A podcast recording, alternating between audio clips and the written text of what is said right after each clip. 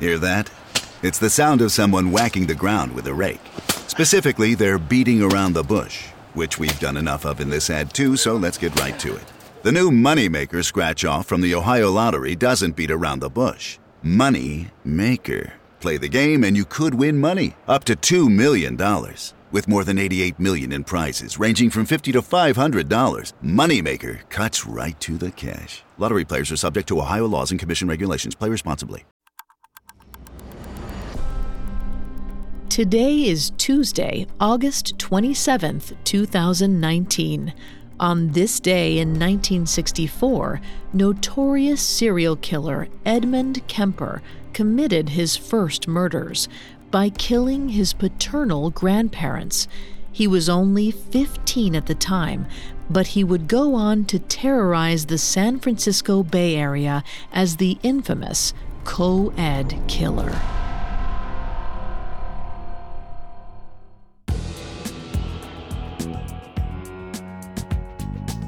Welcome to Today in True Crime, a Parcast original. Every day we tell a timely story from true crime history, then analyze the historical impact of that day's events. I'm Vanessa Richardson, and today I'm diving into the gruesome first murders of a notorious serial killer. Ed Kemper killed 10 people, but he started with his own family. Due to the graphic nature of today's crimes, listener discretion is advised. We advise extreme caution for children under 13. Let's go back to the Kemper Ranch in California's Sierra foothills on August 27, 1964.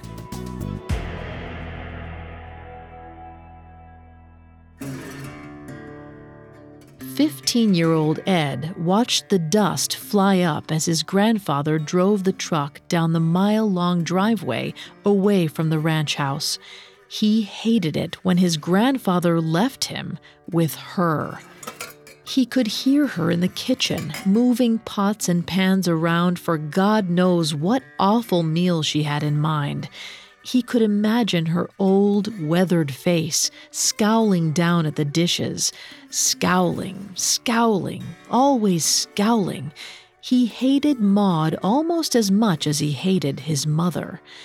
He peered around the corner, staring at his grandma as she worked.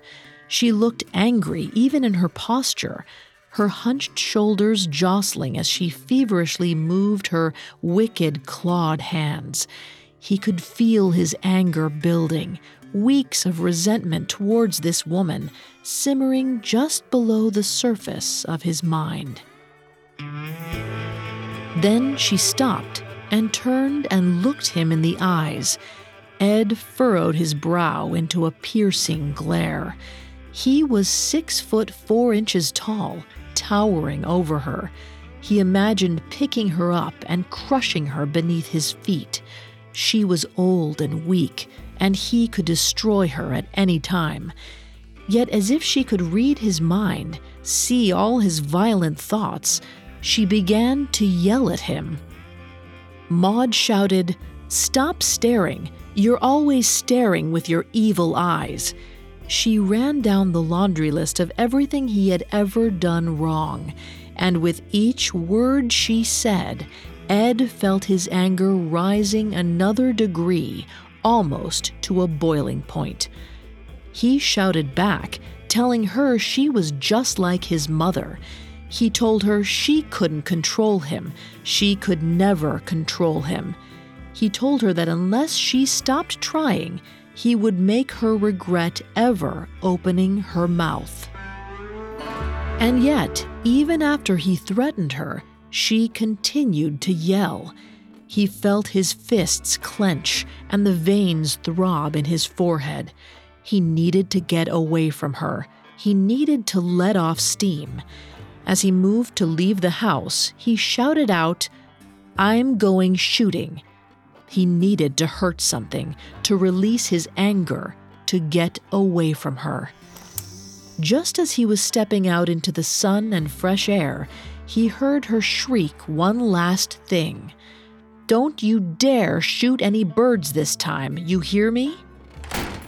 Ed slammed the door and stomped off to the shed, his rage frothing up like it never had before.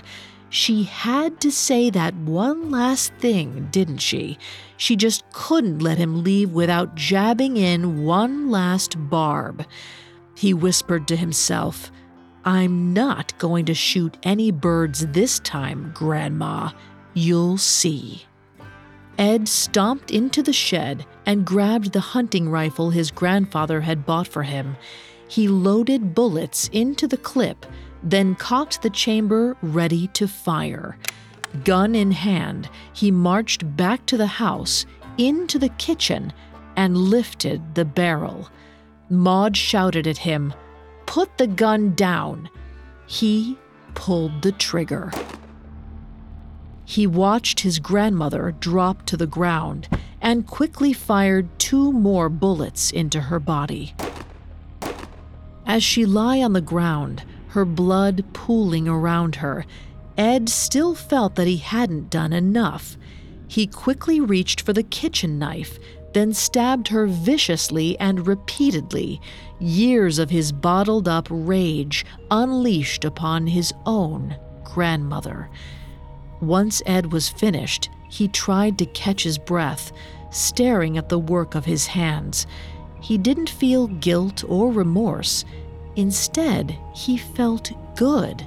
His domineering grandmother would never try to control him again. He stood up and dragged her corpse to her bedroom. He lifted her small frame up and placed her in her bed. It was easier for him to look at her like this. He didn't need to bend his neck to look at the floor, and he could sit on the bed himself, taking in the sight of his kill. As he sat next to his grandmother's corpse, he heard a sound coming through the open front door. His grandfather was coming up the drive. Ed's breath drew short as his mind began to race. He greatly enjoyed the sight of his grandmother, bloody and mutilated, but he knew his grandfather would hardly be able to take it. The poor, doddering, senile old fool might even have an aneurysm at the sight of his beloved wife dead in their bed. Ed thought for a moment, then realized what he had to do. His grandfather didn't need to know what had happened. His grandfather didn't need to know anything at all. Ed got to his feet and returned to the kitchen. He grabbed his rifle, made sure it was loaded, then approached the front door. He peered out the window and watched as his grandfather parked in the driveway, stepped out of the truck, and turned towards the cab. As his grandfather's gaze was drawn to the groceries in the back of his truck, Ed stepped out of the house and hastily walked up behind his grandfather. He pulled back the bolt on his rifle and pulled the trigger. With a single shot to the head, Ed killed his grandfather. At only 15 years old, Ed Kemper had already murdered two people and it would only be a matter of time before he killed again. We'll learn more about Ed Kemper's horrifying life after this. And now back to the story. After killing his grandparents on August 27, 1964, Ed Kemper called his mother. She urged him to turn himself in to the police. For the first time in his life, Ed actually listened to his mother and called the police. He was arrested and subjected to psychological evaluation. The psychologists, who were either unable or unwilling to admit that a sane child could kill his own grandparents, diagnosed Ed with paranoid schizophrenia. Due to this diagnosis, Ed was incarcerated in Atascadero State Hospital, a maximum security psychiatric institution, rather than being sent to juvenile hall. While there, doctors examined Ed in more detail and quickly realized that he had been misdiagnosed. He was too friendly and too logical in his thinking to be delusional. They also administered IQ tests and discovered that he had a genius level intellect. Ed could not have been a paranoid schizophrenic. Intrigued by this giant kid with a massive mind, the doctors took Ed on as a protege, instructing him in matters of the psyche and psychological examinations. While the doctors thought they were simply helping a lost child regain his potential, Ed instead internalized this expanded knowledge to better deceive his doctors. Ed learned how to answer questions to make it seem like he was no longer harboring violent fantasies, but secretly, his mind was a minefield of dark and dastardly deeds. His ruse ultimately worked, and the doctors recommended Ed's release to the California courts. Ed was released from psychiatric care when he was 21 years old. It wouldn't take long before he had sexually assaulted and killed six different women. His crimes earning him the infamous nickname of the Co ed Killer. He even murdered his own mother, the object of his deepest, most focused hatred. After killing his mother, Ed turned himself in to the police once again. He claimed that the ultimate purpose of his murders, the spiting of his mother, had been fulfilled with her death, and he no longer wished to be a danger to society. He was sent to California Medical Facility State Prison, where he remains to this day. While imprisoned, he has become one of the most well liked, friendly inmates in the hospital, so long as he isn't speaking to a woman. However, Ed's legacy does not end with his killing spree and later imprisonment. While in prison, Ed joined a charity organization that provided books on tape for the blind. He ultimately recorded the narration for over 200 audiobooks, including a novelization of the original Star Wars trilogy. Though he remains behind bars, the voice of a killer can be heard all across the country. While imprisoned, Kemper has also worked to assist investigations into serial killers at large.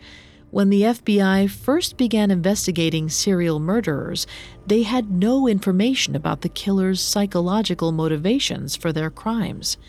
In order to better identify and capture serial killers, FBI agents Robert Ressler and John E. Douglas began developing a serial killer profiling system based on the psychology that drives serial killing. The duo conducted interviews of serial killers all across the nation, but they soon found that serial killers were rarely willing to tell the truth about their motivations. After conducting several interviews without gaining any real information, they started to think that a serial killer profiling system was a fool's errand. However, everything changed when they heard about the extraordinarily friendly and cooperative serial killer known as Ed Kemper. The duo arranged an interview with Ed and soon found that he was the exact person they'd been looking for.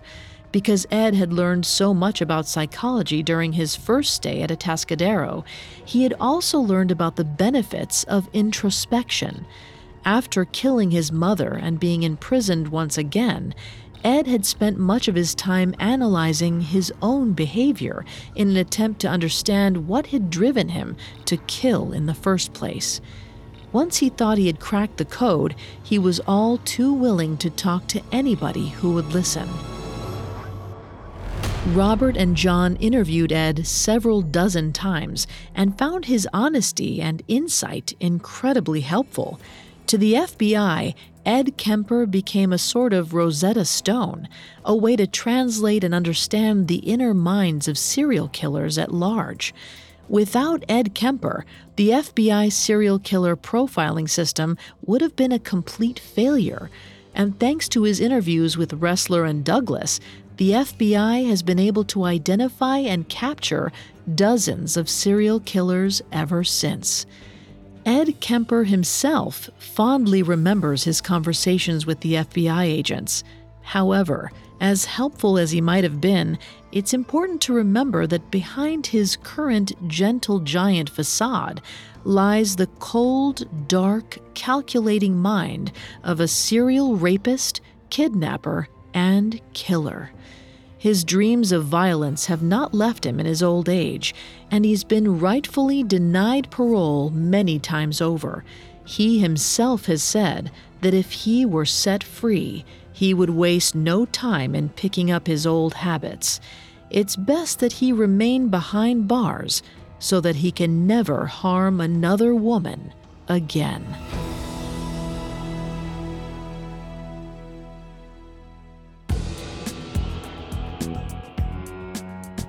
For more information on the crimes of Ed Kemper, check out the episodes of Serial Killers, which cover Ed Kemper's life, killing spree, and psychology in far greater detail.